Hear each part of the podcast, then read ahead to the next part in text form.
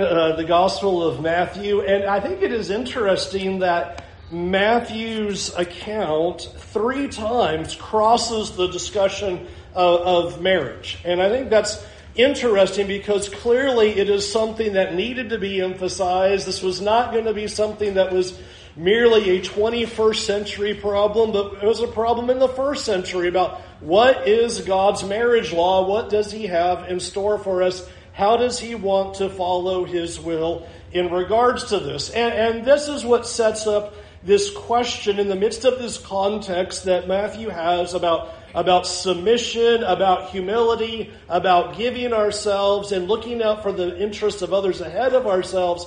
We come across this scene that, that Matthew puts here where you have an important question that the Pharisees are, are now asking Jesus. You're seeing in chapter 19 and in verse 3, though they are testing Jesus, the, the question is, is it lawful to divorce one's wife for any cause?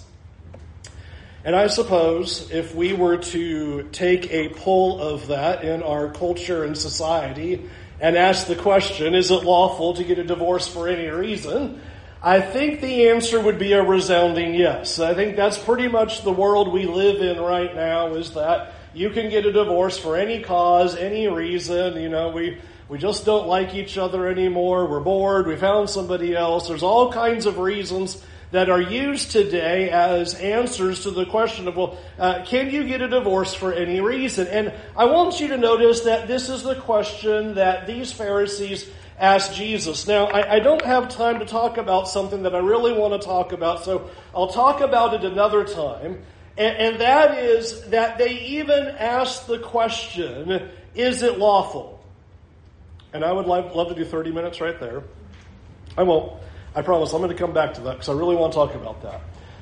But I do want you to think about they are not sitting there going, well, we get to ultimately determine the answer to this. They realize we need to ask God about this. What does God say about marriage? What does God say about these things? That we don't get to decide. We need to ask the question is it lawful to divorce for any reason?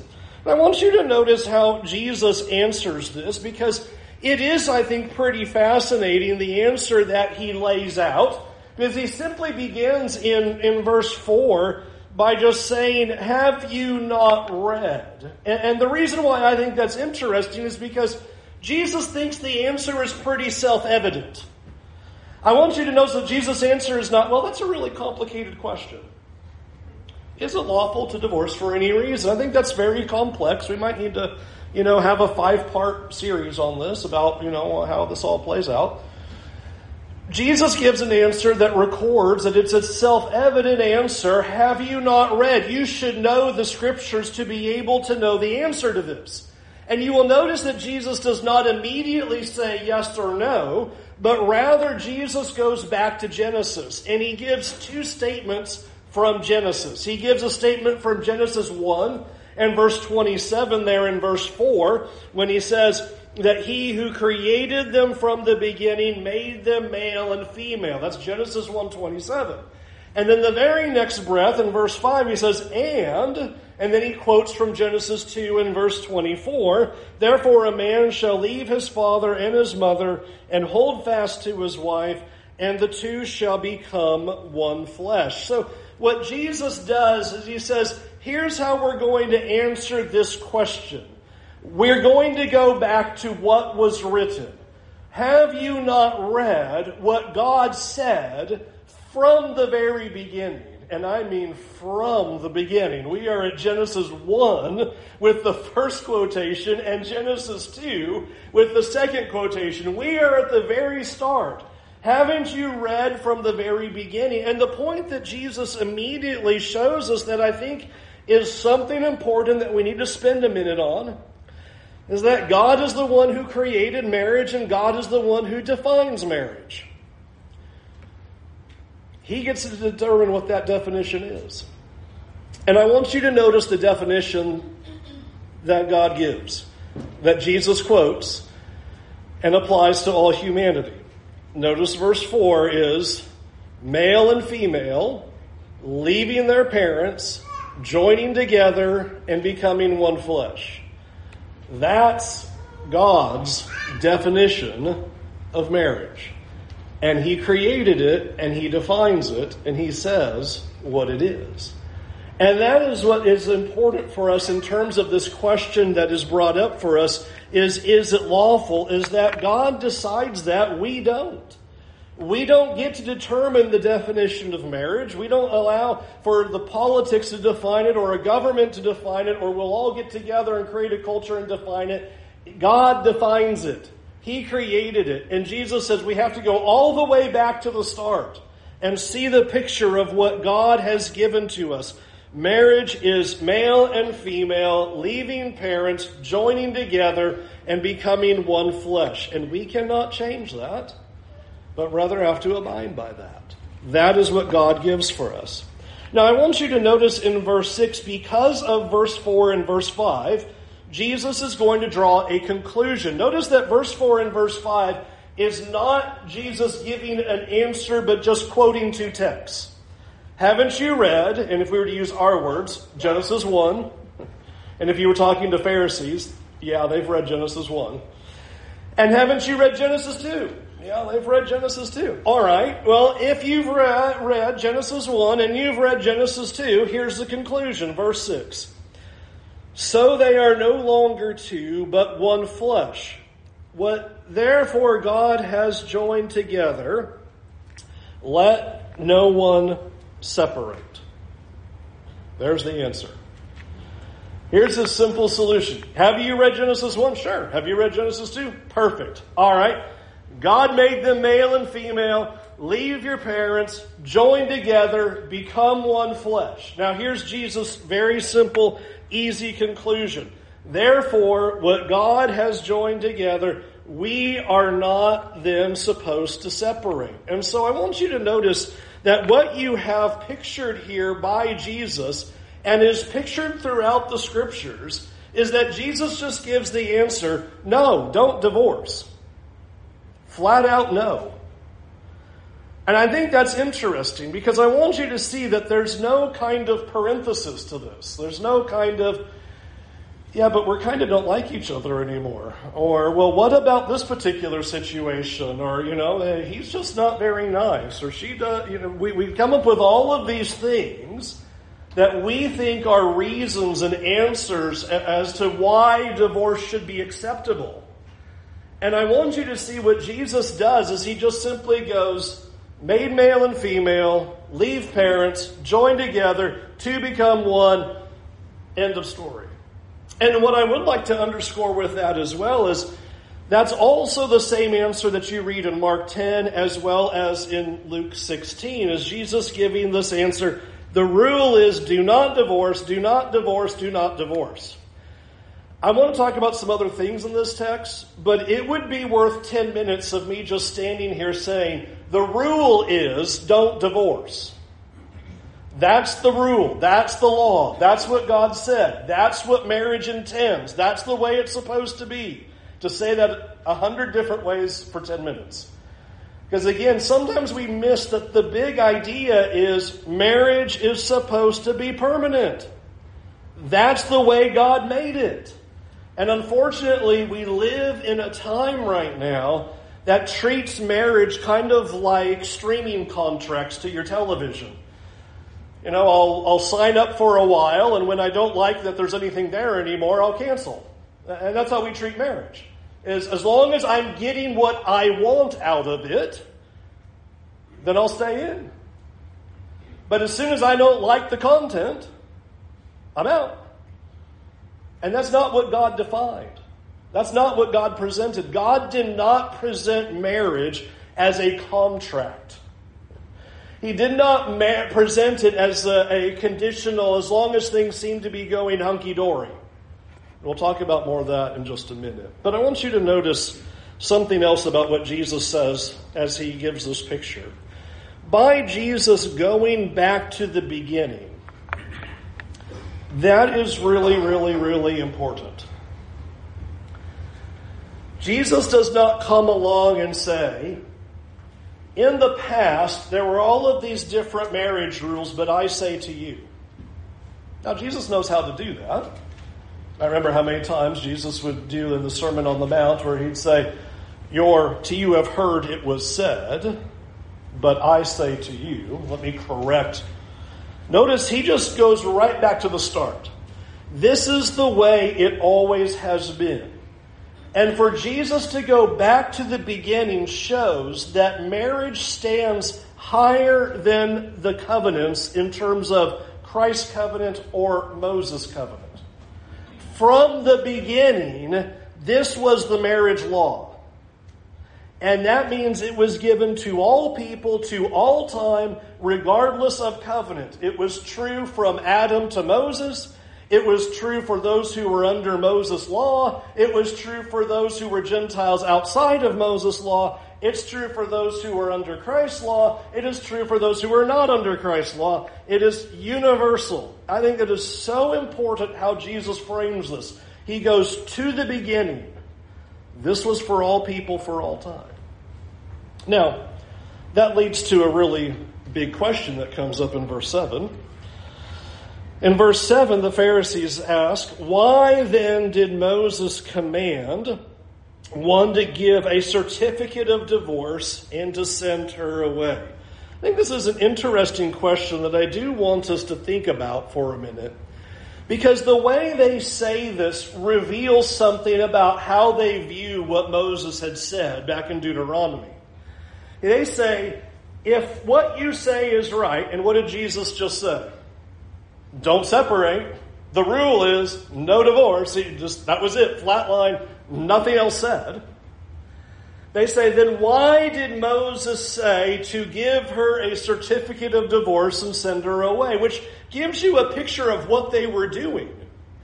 They took what Moses said as, as long as we do the paperwork correctly, we can divorce for any reason.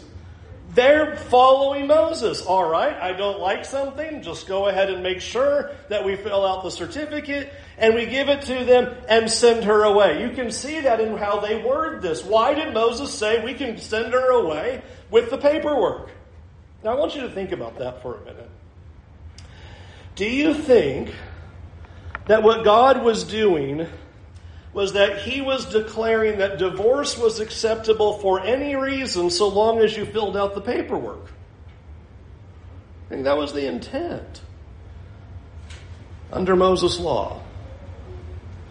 That's what they're basically putting forward. This was a popular view in that day and time, is you can divorce for any cause.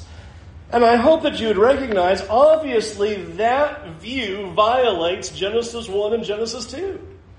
Why would God come along later and say, oh, yeah, I know I said permanent, but not really? Just get your papers in order, all good. So that's what they're asking. Then why did Moses say certificate of divorce and send her away? And Jesus' answer to this, I think, is absolutely astounding to think about in terms of what he says. Notice verse 8. Because of your hardness of heart. I want to spend 30 minutes there, but I don't have time. But I do want you to think about that answer. Why did Moses say that we could just send them away with paperwork? Because you're terrible people.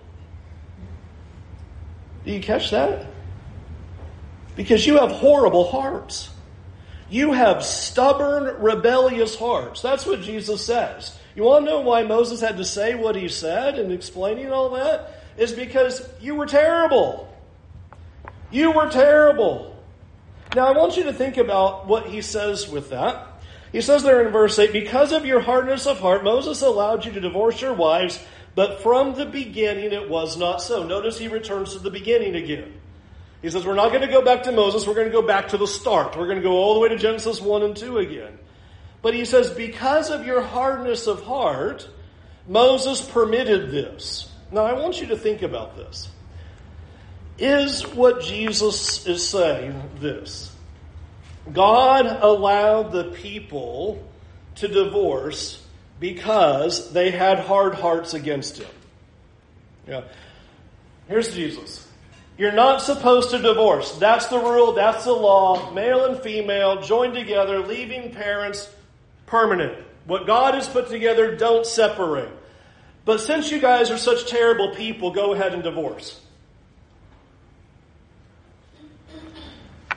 And I would ask you, when does God ever change his law because his people don't obey it? Like you find a time in scriptures where God goes, here's all my laws, and the people go, no, we don't like it. Sorry. I, I, I know I should have taken a poll and a survey first and decided if you liked that one or not. Let's go ahead and change it and make it the way you like it. Is that what Jesus means? You had hard hearts, so knock yourselves out. That's why Moses permitted it. That doesn't make any sense.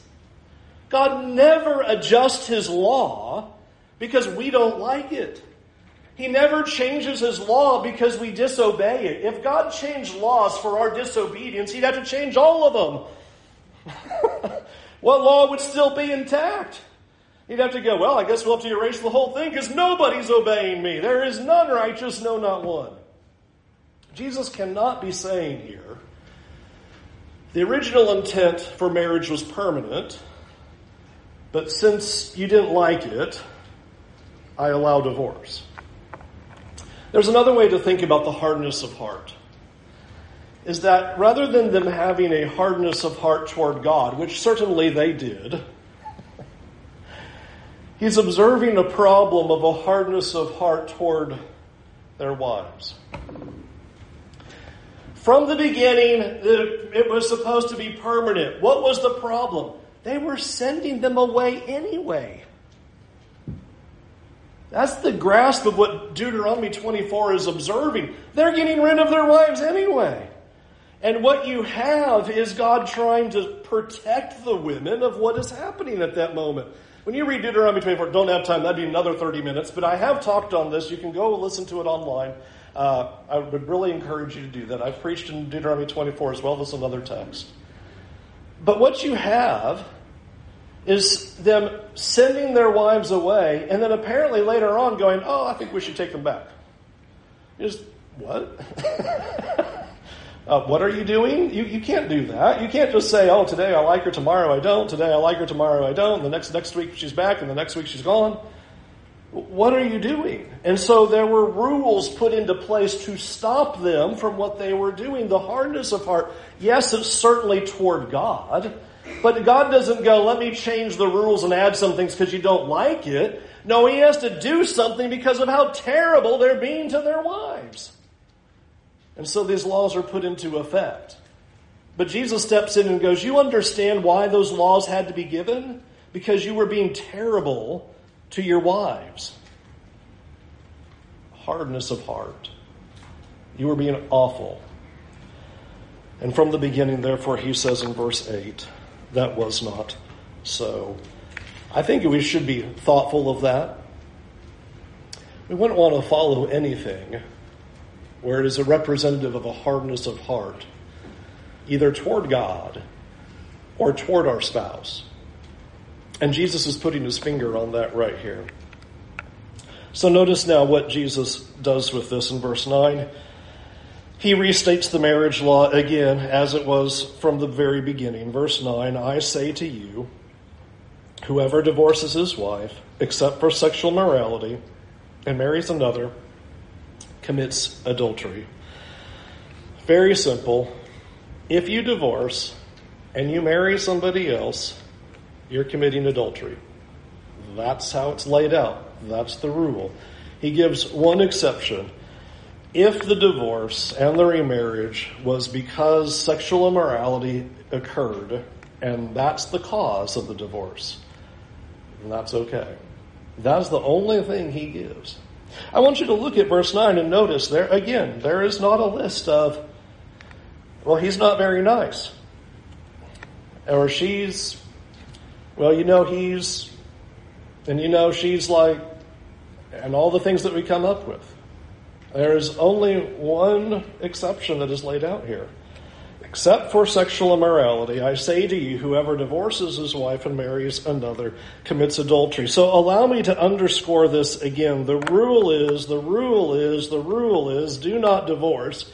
And there is only one allowed reason for remarriage. Sexual morality is committed in the marriage. Jesus has blown up not only all cultures going forward, but even the culture in that day and time where it was popular to say, I could just divorce for any reason. That was the prevalent view. And Jesus says, from the beginning, that's not the way it's supposed to be. Now, I'll state again, I have done lessons on this for Matthew 5, Mark 10, Luke 16, and 1 Corinthians 7. I want to spend my last 10 to 15 minutes that I have on the final three verses because they're not anywhere else in scriptures. The disciples' reaction to this, I think, is really important. So I'm going to leave here, though I want to spend 30 more minutes here, but I won't because now I'll be here till 2 o'clock if I keep adding up all these 30 minutes uh, that we're to spend together. And notice what the disciples say to all of this. Verse 10. Notice the disciples' response. The disciples said to him, If such is the case of a man and a wife, it is better not to marry. And I want you to think about why they say what they said here. Do they get the sense, first of all, that what Jesus said was complicated or confusing? I think they got it. You know, verse 10 is not, so let's go into the house and ask further questions. They do that all the time, right? Jesus says something, they go, what? And they go, let's talk about that. That's not the response. They're not confused. They don't find anything complex about what Jesus says. Clearly, the disciples understand that marriage is permanent and you cannot divorce for any reason. That's clearly what they are what they are grasping in, in, in this at all. They do not say, "Well, if as long as we, you know we fell out of love, so it must be okay," or "Your spouse is nasty," or you know he or she changed. They don't meet my needs. They obviously grasp the severity of what Jesus just said.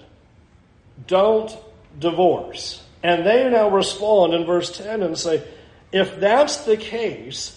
It is better not to marry. Now, I want you to notice Jesus' answer in verse 11. In verse 11, Jesus then says, Not everyone can receive the same. I want you to notice that Jesus does not say, Oh, you clearly have misunderstood what I was teaching about this, for you to have this reaction.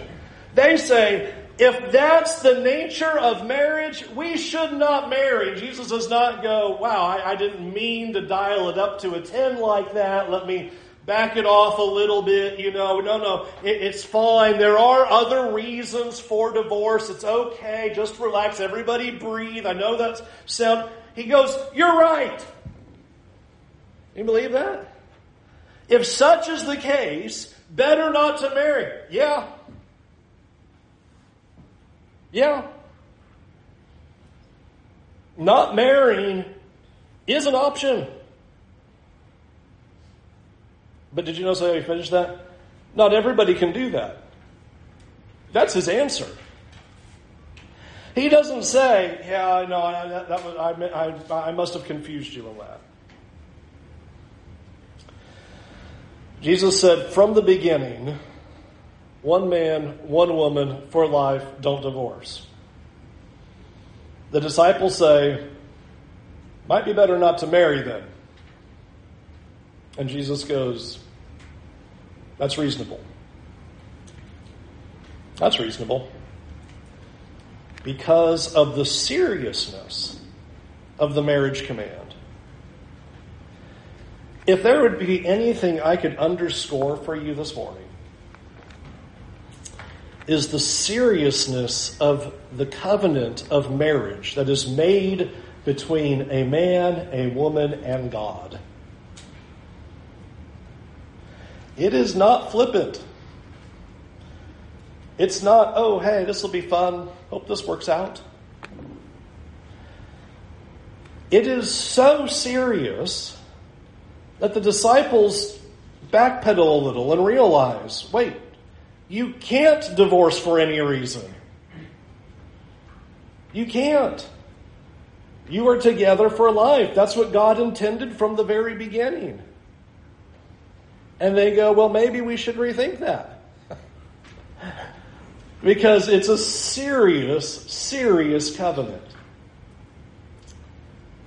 And, and friends, what a shame it is that we live in a time that has almost no regard for that covenant. That that covenant means near next to nothing. Something that is supposed to mean, I'm with you till we die, has now turned into, I'm with you until I don't feel like it anymore.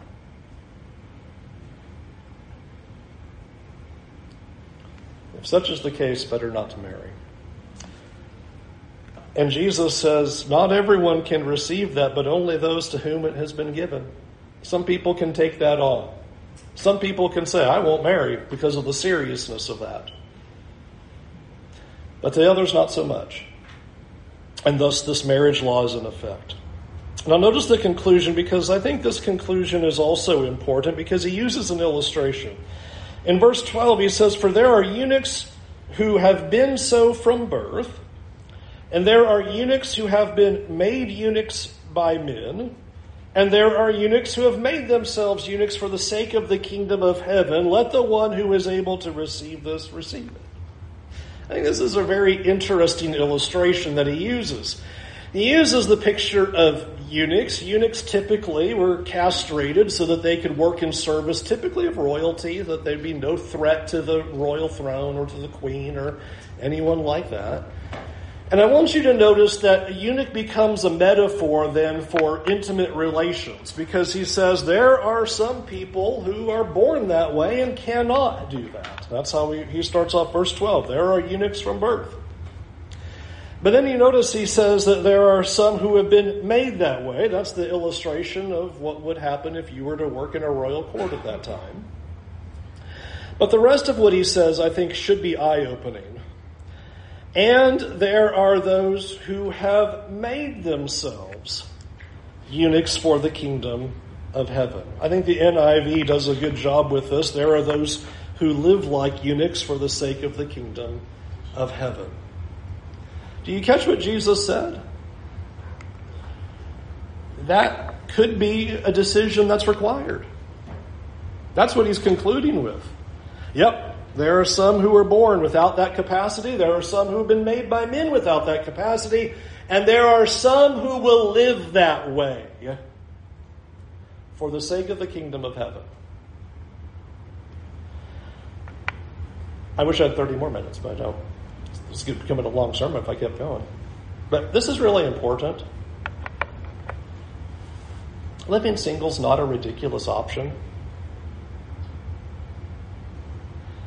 I mean, there's almost sometimes this unsaid, implied idea that there's something wrong with you if you're single. We shouldn't communicate that. That is a viable decision that Jesus puts his finger on right here and says, yeah, there are going to be people who are going to do that. And that's fine. That's not ridiculous. We shouldn't look at it and go, how could we ever be called to be single? Jesus was. Let me draw some conclusions then from what Jesus says in all of this, and a couple of, I think, important points. Number one. Marriages, male and female. I, I, I didn't know there'd be a day where I'd have to take this text and make that point. But here we are. So I'll make it. Here's the text say God made them male and female. Number two, marriage is permanent. Marriage is permanent. Marriage is permanent. Marriage is permanent. You're together till death do you part before God. There's only one exception sexual immorality. If sexual immorality is committed in the marriage, then you see verse 9 saying that is something that is a problem. And that can be addressed then and allows for divorce and remarriage. But really, here's my first big point. We need to work far harder at improving our marriages than trying to figure out ways to get out of them.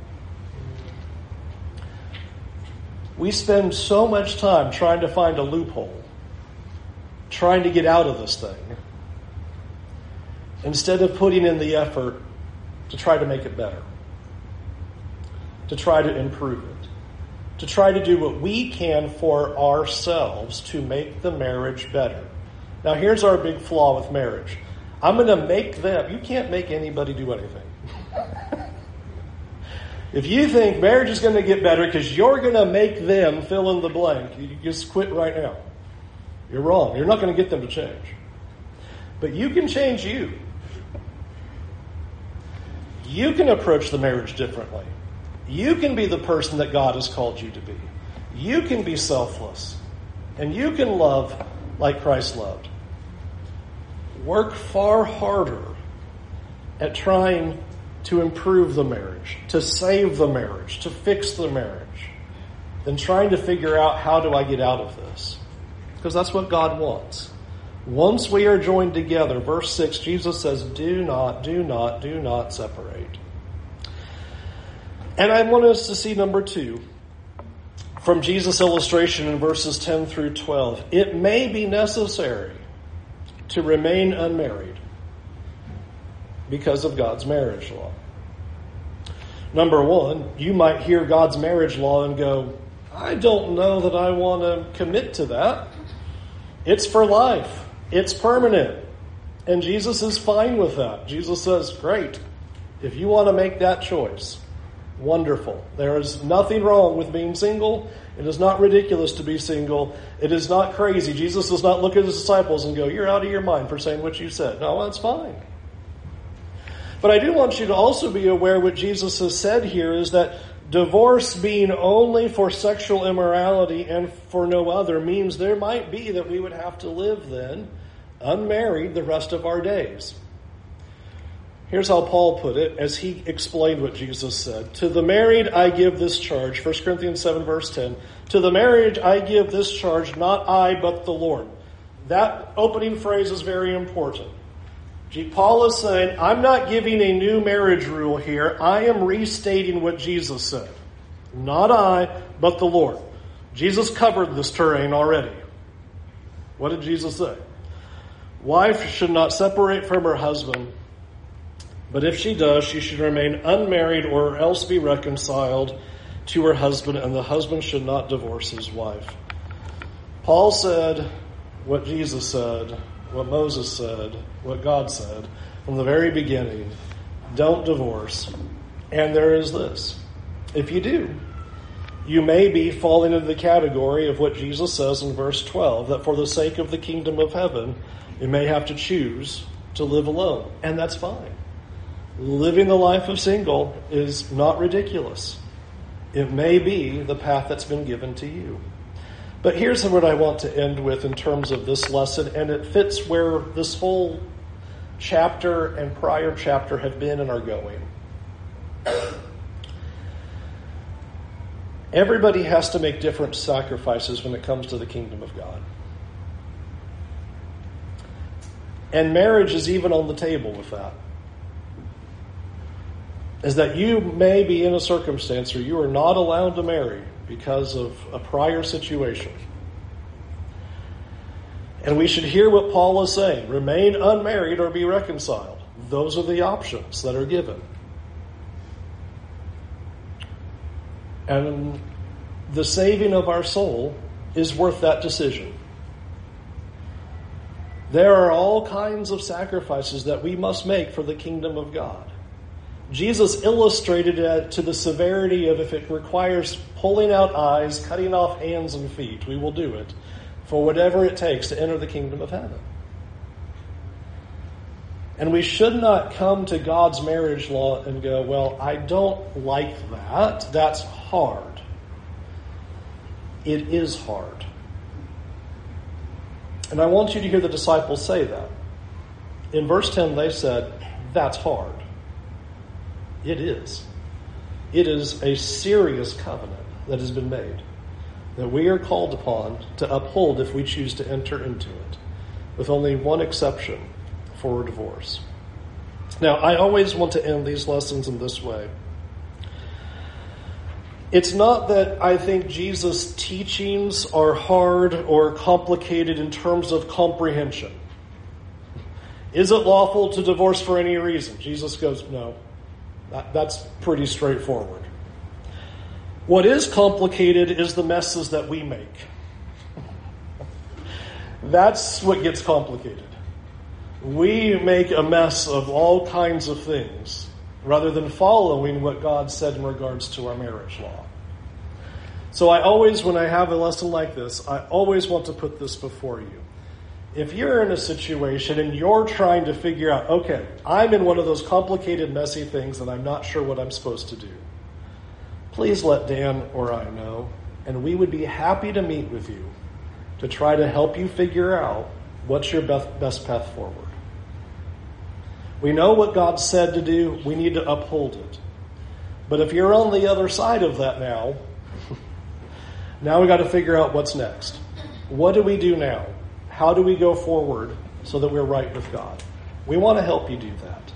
And so I hope you do not hear this lesson and you're sitting there in the pew and you're like sliding down to the ground. Don't do that. We're here to help you. We want to help you. We want to put you in the path so that your soul is saved so that you can be with God for all eternity. Let's go to God in prayer. Heavenly Father, Lord, if nothing else, I pray that the weight of your marriage command would rest very heavy on our hearts. And Lord, I pray that we as your people would do all that we can to preserve and maintain our marriage covenants. And Lord, we can be so sinful in our marriages. We can make such messes. We can be so selfish. We can act so terribly. And Lord, I pray that you would forgive us for those failures, forgive us for when we have acted in that way. Lord, I pray that you would help us to live to the model that you have given to us. Help us to love our spouses like Christ has loved us. Help us to sacrifice just as your Son sacrificed for us. Help us to give ourselves completely just as your Son gave for us. And Lord, I pray that we would have hearts and be zealous to lay down anything in this world so that we could be with you. And Lord, I pray that for any in this room who are struggling with sorting out what to do because of their marriage situation, that you would give them clarity as they look into your word to hear these words about your marriage covenant and make right decisions going forward of how to be faithful to you and faithful to what you've called all of us to be. Lord, I pray for those who are single people who have willfully made the decision to be single for the sake of the kingdom, that you would strengthen them, strengthen their resolve that they have made, that they would continue to be so continue to be pure before you and to make that decision that is holy in your sight in that way. And so, Lord, praise them for that. And I pray that you would give them the strength to continue forward in that decision.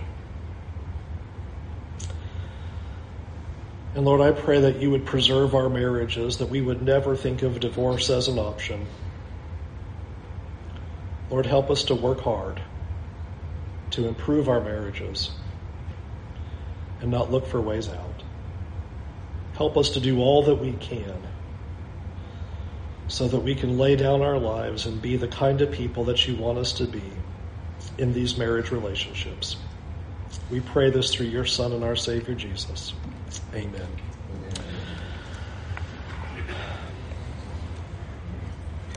I find it um, I find it interesting that that's recorded that way, that the disciples heard those words and said, well, it's better not to marry. That is so interesting to me because in the first century world, being single was not the norm.